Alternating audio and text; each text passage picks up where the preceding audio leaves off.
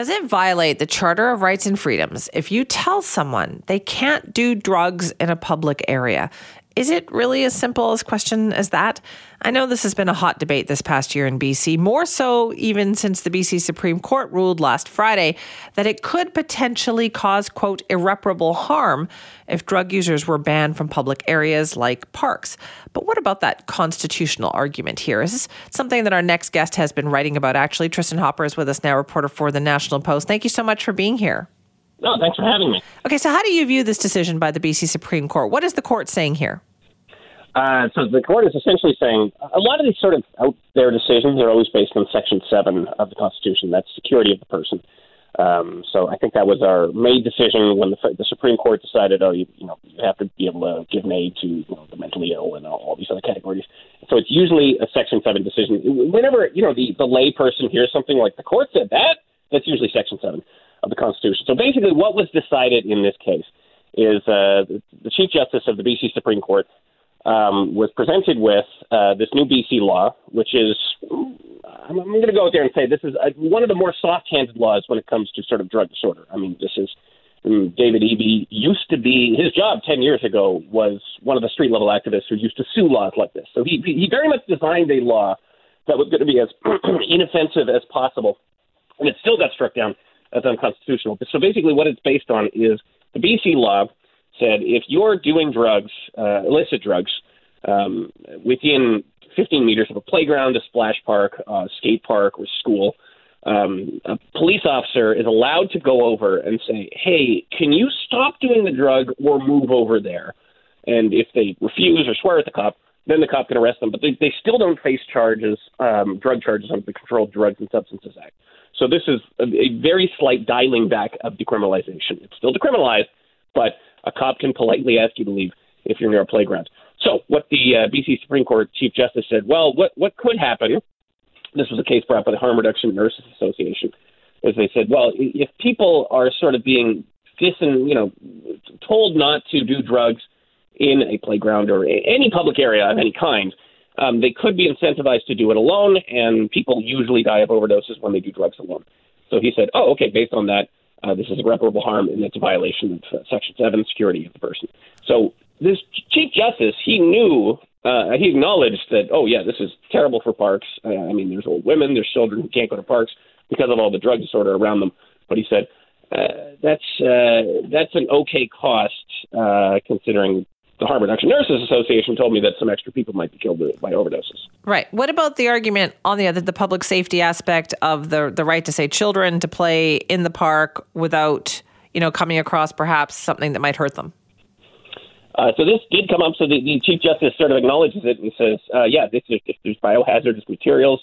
Um, I mean, he cites uh, testimony uh, from from police, from community groups uh, saying that yeah, we, we can't use the parks, uh, you know, in low income areas where parks are particularly important.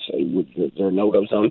So he basically just decided uh, that's important, but it's not as important as this. So he he very explicitly said the rights of children not to get poked by needles are superseded by uh, the rights of addicts to do drugs uh, in these child centric areas. And it only applies to the child centric areas. So you know, under decriminalization, you could still smoke crack basically anywhere. This this was only regarding uh, the new BC law, which was uh, skate parks, playgrounds, um, daycare centers, anywhere where kids were going to be.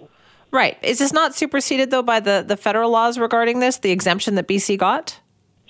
Uh, that's where it gets weird because yeah, it's a, it's the federal charter of rights and freedoms. So I mean, you could look at it and say, well, if it's unconstitutional to for you know ask people not to do drugs in playgrounds, BC is the only place that has decriminalization. So every other part of Canada if you do drugs in a playground, not only are you arrested, but you face drug charges. So yeah, it's it's weird to sort of cite a federal statute um, for yeah. a, a, legal regime that we've had for like ten minutes here, uh, because yeah, just across the border in Alberta, uh, you you smoke crack on a playground slide. Uh, yeah, not only will you be arrested, you could go to jail. Okay, Tristin, where do you think this leaves BC? Uh, uh, it, it all depends. I mean, you had the uh, I'm forgetting his name, but the leader of the BC Conservative Party saying he would uh, invoke the notwithstanding clause. So that is an option uh, for David Eby. David Eby has been, uh, I mean, when he brought in decriminalization and municipalities were saying, "Oh, we're worried about the drugstore," he took their their concerns seriously. Uh, he he met with uh, Kelowna.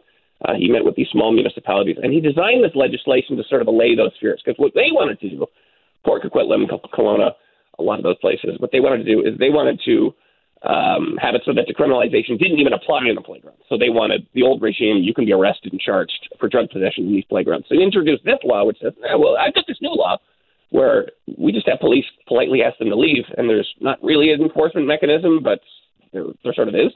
Um, so it's up to David Eby. If he wants to make an issue of this, yeah, BC uses the notwithstanding clause for the first time ever and just says, oh, screw you. Uh, that notwithstanding clause is the part where you don't have to listen to the Charter of Rights and Freedoms. And it was put in there back when they back when the Constitution was signed in 1981. Um, people thought, well, what if some judge like you know goes nuts and then decides that you know, oh, I don't know, smoking drugs in a, a playground is a constitutionally protected charter right. Maybe we should have a mechanism where Parliament or a legislature can uh, supersede that. So yes, BC. There is a way around this for BC. It's also only a temporary injunction. So I, I'm guessing the BC government is just going to litigate this, and we'll have a three month delay uh, on this, and maybe they'll right. raise it to a higher court. But there's always uh, an escape valve. But you know, BC is nice. We're not Alberta or Quebec. We don't just you know. Right. But don't you think this makes it more difficult to find the balance, the balance that I think a lot of British Columbians were hoping to find with this, and that you want to help people who are in this situation, they are addicted, you don't want them to die. We're trying to find a way to balance that, and this makes it difficult to find that.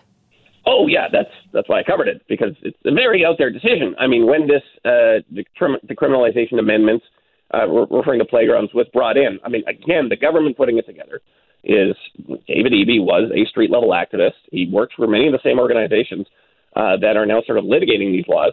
Um, so he knows where they're coming from. He's seen, you know, harm reduction and drug policy close up uh, on a street level. I mean, when he put through this amendment, I'm in Victoria. He had Marianne Alto, probably the most left harm reduction mayor in the entire province, saying, "Oh, this is good. We need to balance. Uh, you know, we we can't have kids, you know, just being screamed well, at yeah. in the playground." And I could say as a Victorian, yeah, it's uh, I've, I've I've gone with my hundred year old grandma and kids. I, if someone's just twisted on drugs, I've I've had people scream at my kids, uh, threaten to kill them. They don't know what they're doing. Uh, definitely found needles. So yeah, it's it's having real world effects. Okay, so then do you feel like is this just a delay? BC is still kind of trying to figure out the government is what next steps they're going to take. Uh, probably because it's so dramatic to uh, put in the notwithstanding clause. But yeah, this is a case of a government putting in uh, the most soft-handed approach to okay, we're still going to have drug decriminalization, basically the only drug decriminalization regime in all of the Western Hemisphere. I think there's some South American countries. Right. It doesn't. It doesn't bode well for it, though, does it, Tristin? Because if the federal government is watching this, they're saying, "Listen, if we're going to run into problems with this, then we're just forget the exemption." Uh, yes, yeah. If I, I guess, uh, yeah. If, if, you could say, well, if judges are just going to make up charter rights based on some regime that's only been in place three months, it's going to be very hard for us to manage this in any material way. So, if I was sitting in another province and saying, "Oh, decriminalization could be a good idea," um, I would I would be hesitant to pursue it, knowing that you know one of my judges could just decide, "Oh, you, you can't even restrict drug use." And it's not, it's not drug possession. I mean, that was originally what some of these uh, municipalities were looking at drug possession, which you know you wouldn't be allowed to possess it. And they said that's too difficult. So we're only going to make it if you're shooting heroin or smoking crack within view of a playground. So it, it's very specific about what they were targeting. Right. Oh boy, this decision. Okay, Tristin, thank you so much for your time this morning. Thank you. That's Tristin Hopper, reporter for the National Post, talking about the kind of balancing act. It's almost like a high wire act that, that BC is undergoing right now, trying to, well, the government was trying to allay concerns of the public when it came to decriminalization and, and public drug use. And now that's all being kind of thrown for a loop by this BC Supreme Court decision. I was just thinking more about that interview that we just did with Tristin Hopper with the National Post about decriminalization, the situation in BC. British Columbians are compassionate people. I think we are. And it's how we got to this point where we are trying out decriminalization in an effort to try and stop the tide of awful overdoses that we have had with this public health emergency for far too many years now. If you had asked someone 10 years ago how you feel about decriminalization, people would have said, no, you're crazy. It's a terrible idea. But this constant, huge number of overdoses that we have have made a lot of people realize listen, we have to try something. Maybe this will work. Will this help people? Yes, let's try it. And that's where I think BC was at last year. And then, you know, the other side of that, the balance of it is how do we find the place where the general public feels comfortable with this and we are still helping people? And then this BC Supreme Court decision last week has brought it all kind of back into the spotlight where people feel frustrated. They think, I'd, I'd like to be able to go to the park and not have to worry about public safety, but you also want to know that you're doing things that are helping people who need that help. Does that mean that they should be able to use any public space to use drugs? Where do we draw the line? Harm reduction advocates that have gone to court to, you know, to get that decision may not understand that they they sounds like they're doing the cause actual harm with the general public when you can't help find that line with the public. You can't find that compromise there, that it may result in backlash. I think it is resulting in backlash where people are saying, well, listen, if that's what this experiment means, then maybe we don't want this experiment anymore. We don't want to try decriminalization. And that is a hard fought issue. Took years for the general public to kind of get on side with it. You had them there. And now decisions like this, arguments like this, are kind of making the public backtrack. And you, the worst thing you want is to see the overdose numbers go back up, right? So, where do we find that line?